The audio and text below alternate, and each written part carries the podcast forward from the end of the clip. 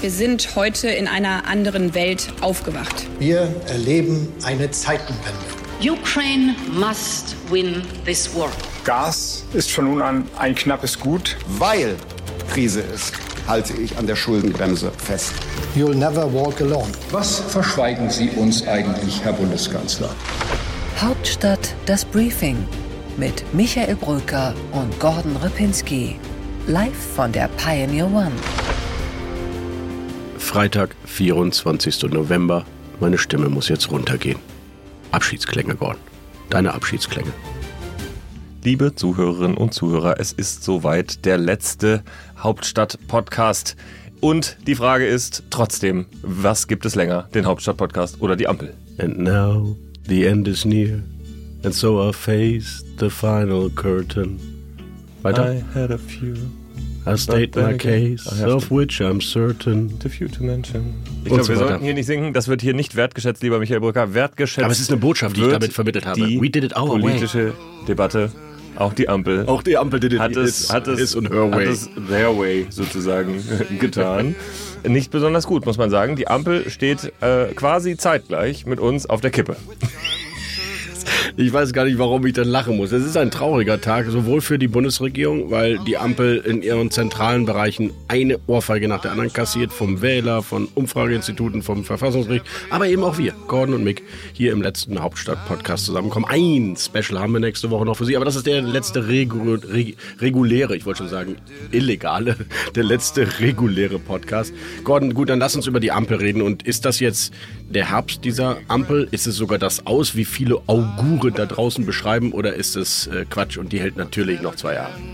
Also, lass uns ganz kurz die Argumente sammeln und zwar wirklich nur das stärkste Pro-Argument für ein weiteres Zusammenhalten und das stärkste Kontra-Argument. Das stärkste Pro-Argument ist, alle drei würden massivst verlieren, wenn man jetzt auseinandergehen würde. Deswegen gibt es eigentlich keinen rationalen Anlass dafür. Das stärkste Kontra-Argument, muss man sagen, ist, alle haben sich so eingegraben und die Stimmung ist so schlecht mittlerweile in der Ampel, dass eben dieser falsche Schritt jetzt passieren kann in den nächsten Tagen und Wochen, dass es dann wirklich nicht weitergeht. Mein Tipp wäre, die kriegen das irgendwie nochmal hin, äh, aber mit einer klaren Botschaft oder mit dem Wissen, dass es eigentlich dann wirklich auch zu Ende geht mit dem Wahltag. Wir müssen in diesem letzten Podcast aber auch ein bisschen Streit hinkriegen, Gordon. Ich muss dir aber schon wieder zustimmen, das ist ärgerlich. Demoskopie, liebe Zuhörerinnen und Zuhörer, ist im Moment der Kit dieser Koalition. Alle drei Ampelfraktionen wollen nicht freiwillig ihre Mandate abgeben und die ganzen Abgeordneten, die dann gehen müssen, das ist ungefähr die Hälfte bei jeder Partei, könnte man so überschätzen. Äh, Das ist natürlich kein guter Start. Und wir müssen auch ein bisschen Politik erklären. Es ist ja gar nicht so einfach. Warum sollte der Bundeskanzler freiwillig jetzt eine Vertrauensfrage stellen, die er dann künstlich verliert, damit sich das Parlament auflösen kann? Er selbst nicht mehr wieder Kanzlerkandidat würde, sondern ein anderer Sozialdemokrat. Alle Szenarien zum Bruch der Ampel führen nicht wirklich zu einem Ziel. Auch hat ein Friedrich Merz kein Interesse, als Juniorpartner jetzt einzusteigen. Es würde ihm gar nichts bringen. Er muss und wird auf Neuwahlen pochen. Das wissen wir auch aus der Union. Insofern, okay, sie schleppen sich durch, aber irgendwoher müssen trotzdem die 60 Milliarden kommen. Ja, ganz kurz, aber trotzdem noch ein kleiner Widerspruch von meiner Seite.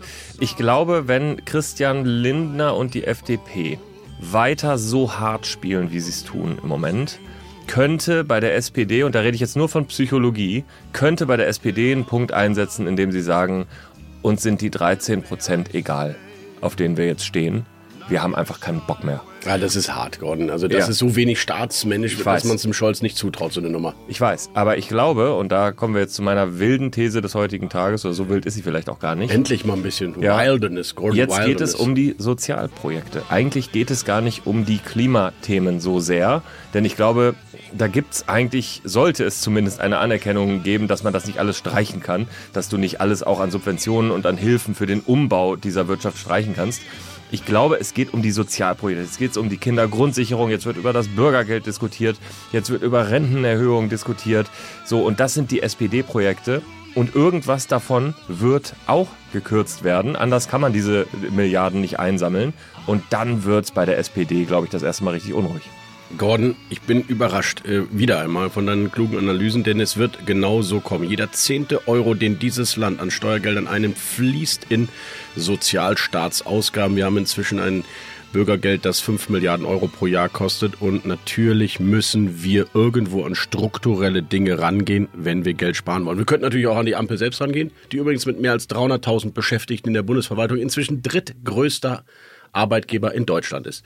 Nur Edeka und Siemens, habe ich mal angeschaut, Ja. haben noch mehr Mitarbeiter als die Bundesregierung. Ja, aber das will die Ampel ja wiederum auch nicht, und zwar inklusive Christian Lindner. Da erinnere ich mich an ein Zitat. Du hast ihn ja gefragt, wie ist das eigentlich? Wollen Sie nicht bei den Beauftragten und bei den parlamentarischen Staatssekretären kürzen? Ist erst ein paar Monate her äh, auf der Pioneer One und da hat der Finanzminister das gesagt. Ich wehre mich gegen den Eindruck, dass äh, Ministerialverwaltung und parlamentarische Staatssekretäre ein finanzielles Problem für unser Gemeinwesen wären. Symbolisch kann man darüber sprechen, aber die eigentlichen Kosten sind woanders. Dass, dass äh, die Hälfte des Bundeshaushaltes heute in soziale Ausgaben äh, geht, wo wir über die Treffsicherheit sprechen müssen. Was mich beschwert ist, dass dieser Staat roundabout 25 Milliarden Euro für Migrationsfolgen aufwendet und wir es immer noch nicht geschafft haben, die irreguläre Einwanderung in unseren Sozialstaat zu unterbinden. Und auf der anderen Seite haben wir keine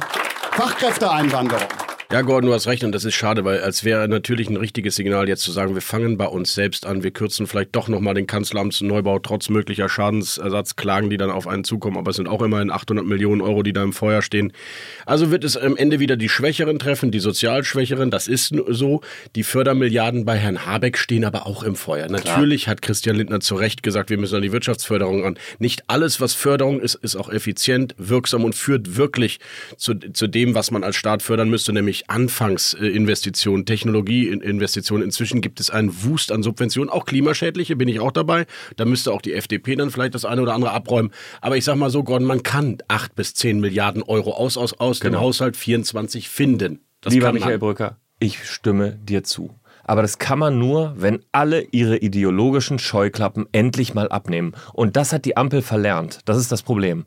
Oder sie hat es nicht gelernt, äh, zumindest mal in diesem Jahr. Und eigentlich wäre das möglich. Ich glaube auch, man kann es einsparen oder reinholen auf eine andere Weise. Und ich finde, im Deep Dive diskutieren wir mal darüber, was man wirklich machen könnte. Auch wir beide werden mal versuchen, etwas zu tun, was auch uns schwerfällt. Dem anderen recht geben. Dem anderen recht geben und vielleicht auch mal die eigene Position Okay. hinterfragen. Einverstanden. Das werden wir im Deep Dive Aber versuchen. dann müsstest du auch echt gute Argumente haben, Gordon. ja, das weiß ich, aber du müsstest nicht so immer mich, äh, mich, mich mansplainen. Ja? Ich werde, ich bin der, Gordon der Planning ist das, Einzige, Gordon. der Einzige, mich, mich mixplainen. Reg- Du mixplainst mich. Regrets. I've Nee, nee, had a du mixplainst mich. Das ist nämlich das Wort. Das But ist then again, too few to mention. Und du hast, du hast seltener recht, als du denkst, aber ähm, alles unter Das machen wir. 100 Also- Prozent ist ja weniger, als was du denkst. Im Deep Dive das große Sparpaket von Gordon Repinski und äh, Michael Brücker mit vertauschten Rollen. Im Opening allerdings nochmal der Hinweis. Haushalt 2024 geht nur mit einem Sparpaket von 10 bis 15 Milliarden Euro. 2023 wird es nach Lage der Dinge eine Notlage geben, nachträglich, die dann auch wiederum vom Verfassungsgericht eventuell kassiert wird. Also die ärmste Sau in den nächsten Jahren ist jedenfalls der Bundesfinanzminister. Das weiß auch Friedrich Merz, egal ob er Kanzler wird oder nicht. Äh, Finanzminister will, glaube ich, keiner mehr werden in Deutschland. Aber die Ampel, und das ist meine Abschlussprognose, sie hält bis 2025, weil jede Alternative schlimmer ist für den Abgeordneten einer Ampel-Koalitionsfraktion. An dieser Stelle, liebe Zuhörerinnen und Zuhörer, blenden wir uns aus. Es sei denn, Sie sind schon Pioneer oder Sie wollen es werden. Und es lohnt sich, denn es gibt tolle Formate, nicht nur diesen Podcast, sondern auch viele andere, wie zum Beispiel den achten Tag von Aleph Doan oder das Tech Briefing mit Lena Waldle und Christoph Käse. Das World Briefing mit Chelsea Speaker und Sigmar Gabel. Und der Ökonomie-Podcast Feld und Haukap mit Lars Feld und Justus Haukap ist nur ein Beispiel, aber natürlich Sonder-Special-Produkte wie die Pioneer-Spezials am Wochenende, Podcast von und mit Gabor Steingert und natürlich der Newsletter dieses Unternehmens. Gabor Steingarts Pioneer Briefing in der Business-Klasse, in der Vollversion, nur für Pioneers. Und natürlich auch Hauptstadt das Briefing mit dem neuen Führungsteam Luisa Nur und dann Karina Mösbauer. All das bekommen Sie, wenn Sie Pioneer sind oder werden. join.thepioneer.de. Kommen Sie zu uns, erleben Sie freien und unabhängigen Journalismus. 9,90 Euro für ein Jahr lang pro Monat, wenn Sie sich entscheiden, dabei zu bleiben. Jetzt das ultimative Angebot, die Purple Week von The Pioneer. Also schauen Sie mal rein, es lohnt sich. Und wenn Sie uns folgen wollen, auch Gordon Repinski und Michael Brücker bleiben selbstverständlich politische Journalisten in der Hauptstadt. Folgen Sie uns einfach bei Twitter, bei Facebook, bei LinkedIn. Michael Bröker ist mein Name. Und Gordon.repinski ist mein Name. Da finden Sie mich besonders auf X und auf Instagram. Ach ja, das heißt ja jetzt X. Richtig. Ja, macht ja nichts. Hauptstadt das Briefing mit Michael Bröker und Gordon Ripinski.